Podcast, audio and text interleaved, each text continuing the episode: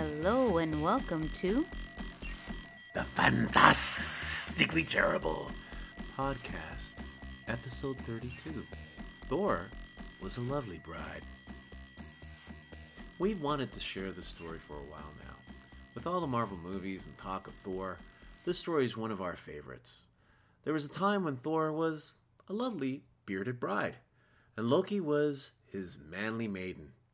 It's a fun story, especially for Norse mythology, although it still ends in blood. Massive amounts of bloodshed. But before the blood starts to flow, let's enjoy Thor's big day with his buddy Loki. or Loki, as they say. our character or creature this week is none other than Thor's hammer Mjolnir. It's not only the ultimate weapon, but it's also a sacred object that blesses and brings the dead back to life. Well, dead goats anyway. Before we get started, please remember to follow, like, or subscribe. It lets us know you're listening and enjoying our shows.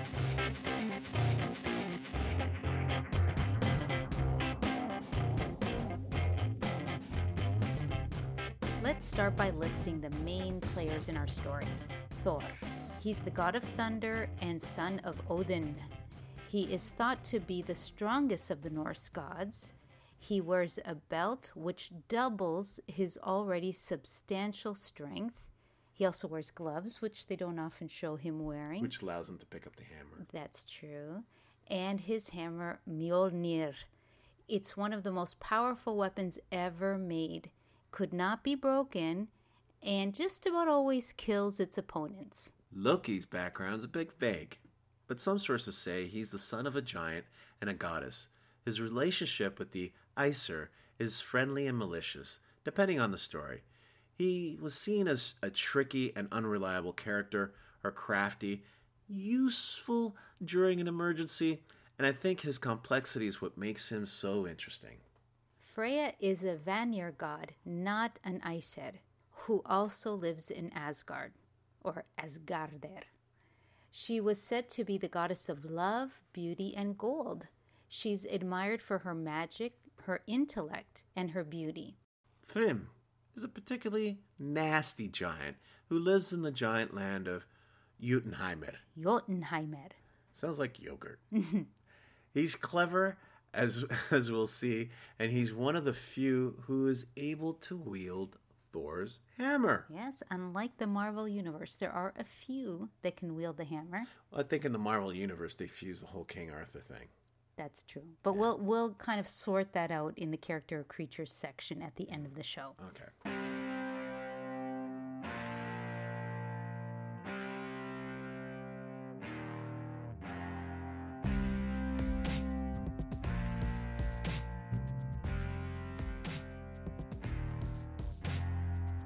One morning, Thor woke up, yawned, and stretched as always. He scratched his beard and reached for his best buddy and loyal pal, his hammer Mjolnir. But there was nothing there. He tries again, half asleep, but grasps nothing. A shiver of awareness travels down his spine. He jumps up and looks at the spot where his hammer always sits. It's empty. He clenches his fists as the blood rushes to his face and yells, Loki! In another room, Loki's hair stands up straight at the back of his neck. I think mine did too when you did that. Uh oh. A moment later, Thor is in his face, accusing him of stealing his hammer. Loki has his hands full trying to convince Thor that he had nothing to do with it. Besides, the Marvel Universe says only Thor can lift his hammer. What's the deal with that? Thor's lip curls into a sneer. I spit on the Marvel Universe! This is real life! Loki turns his head, looks at the pretend camera with a raised eyebrow, then gets back into character. Thor, buddy, my brother from another mother, I swear to you, I didn't take it. Thor replies, But if you didn't, who could it be? Everyone loves me. Loki says, Um, are you sure about that? There's no one you can think of? Thor shakes his head and furrows his brow. Thor, what's your favorite thing to do in life? Thor smiles and says, I love swinging my hammer, Mjolnir, and smashing me some giants. Oh, my Odin, how I wish I could smash a giant right now. I'm so angry. Loki looks at Thor and does jazz hands. Ta da! Thor starts to understand. Oh, it's the giants. I can see why they wanted to take my hammer. My sweet, sweet hammer. Mjolnir! I'll come for you! Off they went to tell Freya what's going on. She exhales and shakes her head and asks, How do you get into these situations? They ask her if Loki can borrow her feathered cloak, which transforms the person wearing it into a falcon. If that sounds familiar to any of you, last week we saw that Loki borrowed the same cloak to find Idun in episode 31. So you can refer to that. Now back to our story. They thought the most likely place to look was Jotunheimr, the land of the giants. Freya takes her cloak and hands it to Loki. Go and find the hammer. It's not only a mighty weapon, but it's also a holy object. Thor thanked Freya, while Loki put the cloak on and headed for Jotunheimr. Loki sees Thrym, a massive giant, caring for his animals in a field and lands next to him. So, Thrym, I'm going to share a secret with you. Thor's hammer has gone missing. Have you seen it around? Thrym doesn't even look up. Says, Yep. Loki clasps his hands. Great, that's great. Could you tell me who took it? Thrym continues to tend to his animals and says, I stole it without even looking up. Loki is shocked by an honest answer. Okay, we can work with this. So, where is it? Can I see it? Thrym casually says, I buried it deep in the ground, so no one will ever find it. Loki rubs his chin. That's interesting. If I had stolen it, I'd definitely be using it right now. But that's neither here nor there. May I ask why you buried it? Thrym growls and says, Nope. Loki shakes his finger at the giant. You, my friend, are a hard negotiator. May I ask what you would like in return? Thrym finally smiles. Bring me Freya. If she comes here and marries me, I'll return it. Ooh, Loki rubs the back of his neck. Uh, I gotta be honest with you, Thrym. That's gonna be a hard sell. Thrym doesn't look up. That's my final offer. Take it or leave it. So Loki flies back to Ausgarder and tells Thor what he learned. Thor pounds a table and yells, Damn it! then motions to Loki to follow him as they go back to Freya's place. When they tell her Thrym's ultimatum, Freya is furious. Thor and Loki explain it's the only way they can get the hammer back. They tried to convince her to put on a wedding dress and go with them to Jotunheimr. Come on, it'll be easy. Freya's blood starts to boil and she glares at them. They instantly zip it as their last words trail off into the distant silence. She's so enraged the torque around her neck snaps off. Never will I ever marry him. With this impasse, they call the other gods for a special assembly. Thor and Loki argue that taking Freya with them is the only way. When they all look to Freya and cower in fear, they say that's off the table. Not an option. Not an option. Finally, Heimdall, or Hamduklar, makes a proposal. Why doesn't Thor dress up like a bride and pretend to be Freya? Thor absolutely refuses, but Freya thinks it's a marvelous idea. Besides, it's his hammer.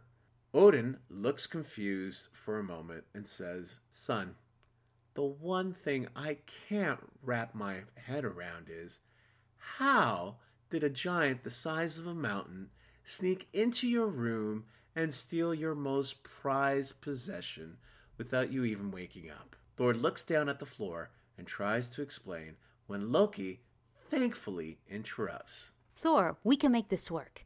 If you don't do it, the giants could use Mjolnir to smash their way into Ausgarder. Loki even agrees to dress up like a maidservant at the wedding. Thor rolls his eyes and reluctantly agrees.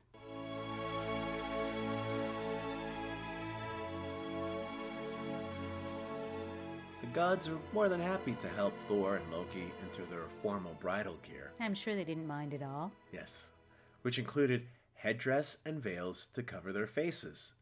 The duo take Thor's goat chariot. Yes, you heard right, a goat chariot. uh, the Thrym's palace for a wedding feast to remember. Thrym is happy indeed. Whether he has bad eyesight or is too happy to notice, Thrym welcomes the two and provides them with a feast and is surprised to see his bride to be eating and drinking like nothing he's ever seen before.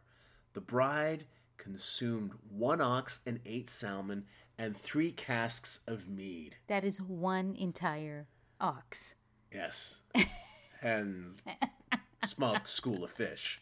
She's very dainty. Very dainty. At one point, the giant groom pulls fake Freya's bridal veil aside to steal a kiss and jumps back when he sees the most hateful eyes staring back at him. She's terrifying, he yells as he backs away. Seeing that their covers might be blown, Loki steps in to smooth things over. You'll have to excuse our lovely Freya. She hasn't had anything to eat or drink, nor has she slept for a week because she's so excited about the wedding. Luckily, Thrym bought it. After a little while, it was finally time to consummate the marriage.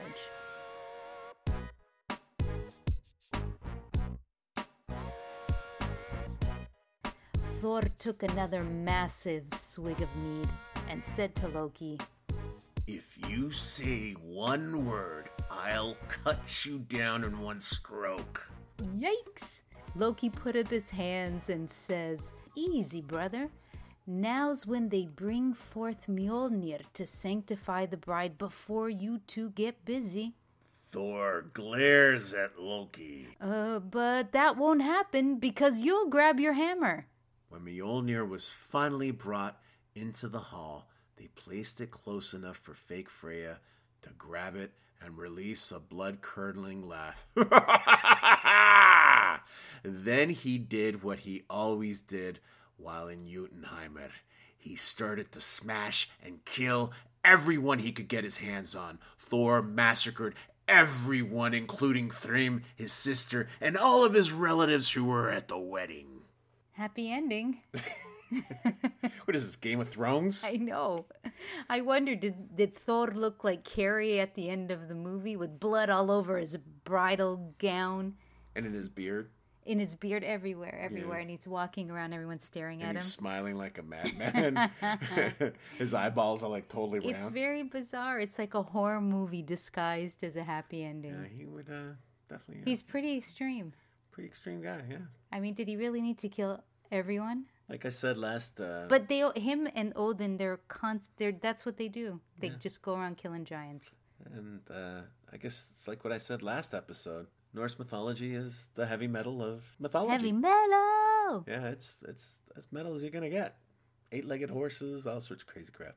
Did Thor in the comics have gloves or just the armbands? He just had the tennis wristbands. Interesting. But he never had gloves. Okay. Because it's all about how moral he was that he was able to hold it. But once Which... I was older and I started to read the actual Norse myth, I thought it was way cooler than any of that stuff that I read in the comic books because it's so like it's so like raw. It's really raw, absolutely. I mean, Greek mythology is too, but Norse mythology is so. If you took Giger and Dalí and they had a kid, it'd be Norse mythology. It's just bizarre. it has um, a truthfulness to it that other mythologies perhaps don't that is probably the paradox that it's both Yeah. bizarre but also because life like, is raw. brutal and Yeah. people do things uh, like really why kill all the giants in the end it leads to ragnarok and it leads to them think there's an destroying honesty there. everything but on the flip side it's not the end it's not the complete apocalypse there is a new beginning Right. and there are four or like there's sons of odin and sons of thor that survive I think it's kind of like debts, right? They knew that their debts, what they did to the giants, would come back and bite them.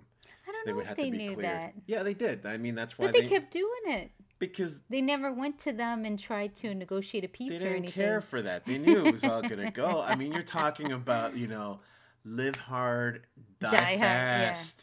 I actually had a question too. Before Ragnarok, all the fallen warriors go to Valhalla in order to wait for Mm-hmm. Right. Ragnarok, the final battle. the Norse. Uh, what happens rapture? after? The Norse yeah, yeah, they're raptured, bloop, and they're put in this little safety place where they can drink and eat and practice fighting. all day. Yeah. But after, Eh, it's gone. did they It's gone. did they talk about That about old world is gone. I understand, but their souls, their spirits, where do they go? They don't talk about that. Really? Yeah. Is it just that we don't know? Maybe. I mean, a lot of those stories got lost with uh, Christendom, and many of the ones that we have probably got tainted by Christendom. I wonder how much of Ragnarok was actually influenced by the idea of revelations and changed. You know, Mm-hmm. It's true because uh, these stories we get from mostly from Snorri Sturluson, who was a Christian writer. right? So luckily he did record these, Yeah, but we're not sure how much influence he had on them. yeah. That's that's like a lost world. Yeah. One of the things I found with the Marvel Loki is that he's not really a full trickster. He's got too much of a plan. He always want, has a plan. Tricksters are impulsive. They're like Bugs Bunny. Bugs Bunny is a traditional trickster. They don't, I agree. In the Marvel, even in the new uh, series, which we're enjoying, Yeah. they don't quite capture that spontaneousness. Right. When they ask them, you know, why do you do what you do? A trickster would say, I don't know. I just, I just do it. Yeah, not only would he not know, he wouldn't care, You're right. right? The only time Loki has in the mythology um, a real deep emotion about something is at the end when he escapes his torture and he basically begins sets off Ragnarok when he gathers his kids. And you know, to some great degree, you feel feel for him, Yeah, I agree. And that. So there's a. But we'll have to go over that story uh, in the yeah. end. But what I mean is, he's always very yeah, he just lets things roll casual, off his back. rolls off his back. He goes from one stupid thing to another. Yeah, he does a lot of dumb things. He, Yeah. he doesn't have a master plan No. of taking over No. Odin's. Yeah, there is no master No, plan. there isn't. It's and he's like- not an Aesir. I mean, that they changed that, of course, for the Marvel movies and things. He knows he's not an Aesir or an Aesir, and he's fine with that. He's just hanging with them. His whole deal when he met Odin was, "You can eat at all of our feasts," and he said, "Cool." So he basically just hung out to be like your college buddy that just eats off you. Mooches every time there's a meal, he's there. That's what he was there for. Then he starts um, hanging out with them more. Well, it's similar to like rabbit in Native American culture. Mm-hmm. Like, Like his They're function isn't to take over. He's not competing with them. He's just doing his thing alongside. and sometimes the thing that he does gets not only him in trouble, but gets other people in trouble. But other times he brings them. Like there's, uh, as we'll mention when we talk about Mjolnir, the hammer. Right. Uh, he brought. He's the one who gave Thor that hammer. Well, that's the interesting thing about the trickster archetype. It's never nailed down to good or bad. And it's interesting that tribal societies were Mm-hmm. able to understand that you could be a, comp- a complex of both. So you're saying we need to do an episode just on Loki? Yeah, they don't fully develop Loki as a character that is pivotal. He's not just a side character that they deal with. Right. Even though he goes on these strange, he gets himself into trouble all the time in mini stories, which I love reading. But he will, they loop it back in, like because he cut in a joke, he cut Thor's wife's hair. Sif, yeah. He had to go to the dwarves to make her a substitute, like almost a wig. And while there, goes gets into more mischief. and he cons the dwarves into creating uh, Mjolnir, Yeah. which we'll go over in just a moment. So Thor wouldn't have his hammer without Loki. Right. The wall around Asgard there is Loki. Right. So, in other words, whether you look at Native Americans or uh, Africans, these societies understand the complexity of characters like Loki, the trickster, whether it's Exactly. Anansi or or a rabbit. They understand that even though they get into mischief, there's other things that come with it. Exactly. And what I see from our telling of it today, it's very simple. This idea of good and evil, so cut yeah, they and dry. exactly. Everything's a cookie cutter. You're good, you're bad. You're annoying, you're not. And they forget sometimes you have to tolerate things you don't like in order to gain the things that you do like. right. It's very interesting. They they kind of understood the gray better than we do today. Absolutely, absolutely. That's even though we we take the gray to be well, we'll we'll, we'll give him a bit of a complex. And he doesn't fester in anger until the end when they really torture him, when they bind him up uh, Right. at the end. Other than that, he bounces back. Mm-hmm. He doesn't uh, brood and think, I'm going to get back at all you until the end. yeah, And then he really goes hard. yeah, and at the end he doesn't even brood. He just acts. He just acts. Again, it's that impulsive. Nature. Right, right. That's a good point. It's always that impulse. I just do. I don't. I don't think. I just Mm-hmm, do. And that's what gets him in trouble. That's why I think he's hilarious. He's hilarious, and he it, because we so often in Western, it could be anything from comics to movies to literature. We remove that complexity. The only thing that we give characters is they'll question if what they do is moral or not. That's all. But that's so basic. Yeah. It, it has. It could be so much more complicated. Joseph Campbell said that tricksters are there to tell us the ugly truth. Mm. and that's why you know they're kind of these hideous sort of type characters to Mm-hmm, us because we like that it's very easy for us to fall into black and white when they all of a sudden tell us hey you know that thing that you think is so great it's not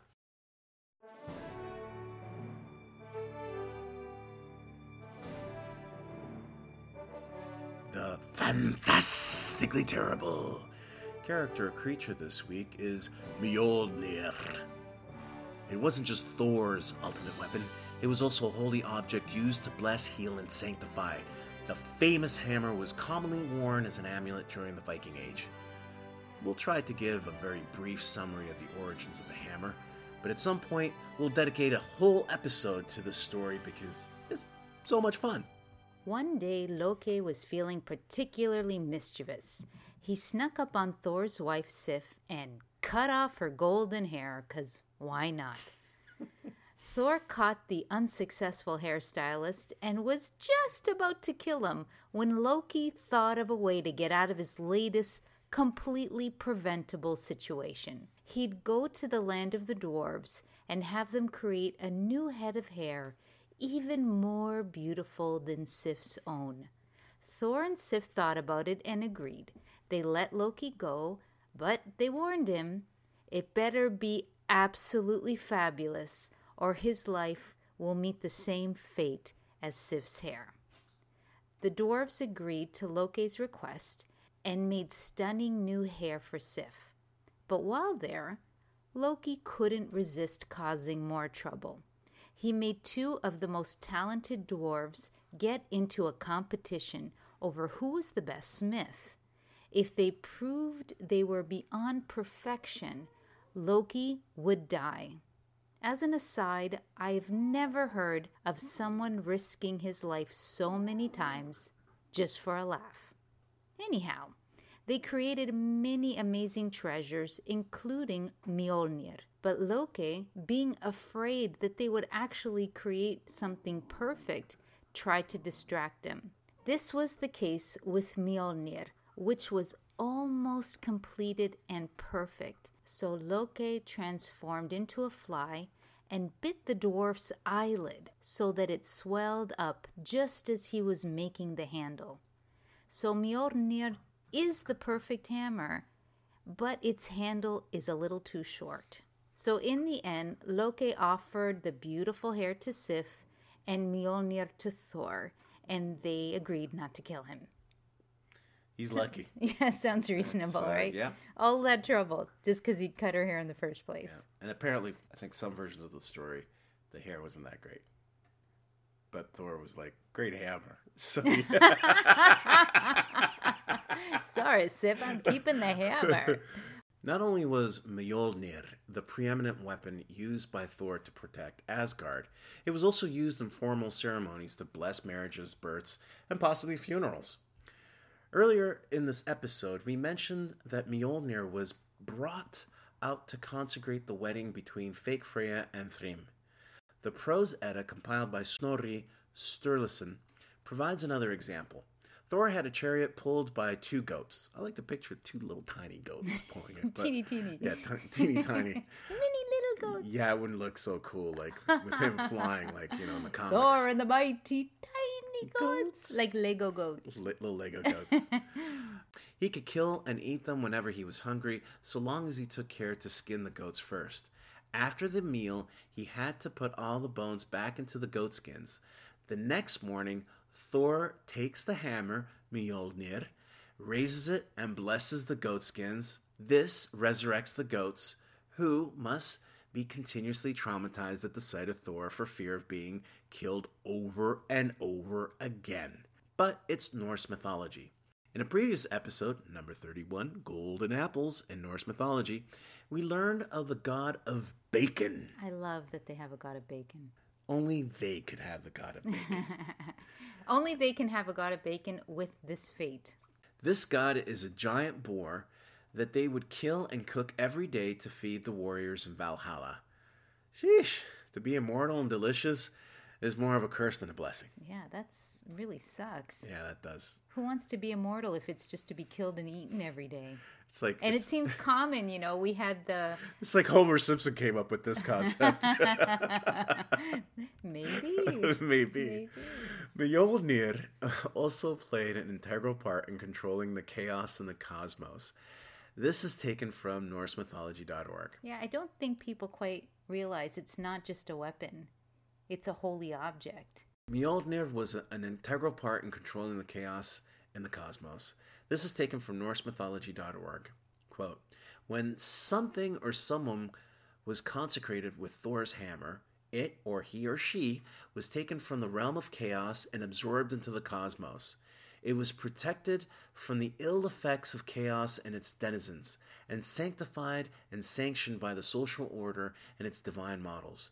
The profane was banished, and the sacred was established. Crazy, huh? So it's almost like a little a little bubble to mm-hmm. protect you from the chaos. Oh, there's a little more.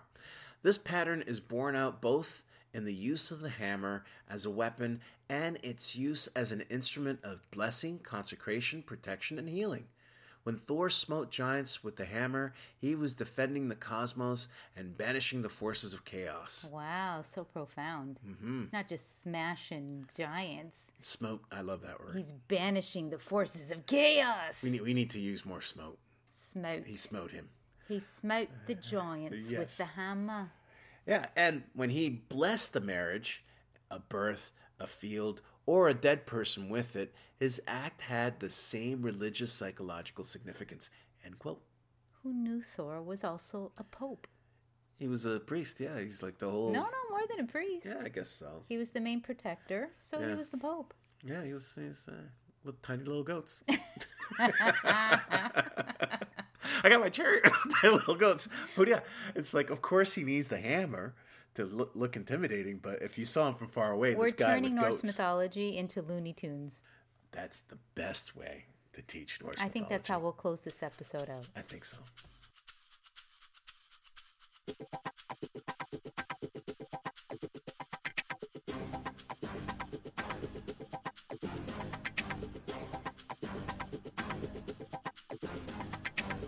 That's it for today. Seven Robots, Fantastically Terrible. Podcast is by Miguel Guerra and Susie Diaz, and written by Susie. We want to thank everyone for listening. If you enjoy our show, thank you so much. If you haven't subscribed or followed us yet, please do. It really helps us out with our statistics.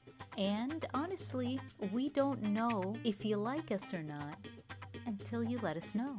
Mhm. So please like this episode or even leave a comment and say hello. We'd love to hear from you. For more information on this episode, including links to everything we reference, please visit our website at www.sevenrobots.com slash podcast. Remember to check out Ghost Metal, our free comic on Webtoon and now on Tapas. Read each week as we serve you bite sized sci fi and horror stories on a macabre menu of detestable delights. A new episode is up every Friday for your abhorrent amusement. Thanks for listening, and we'll see you next time.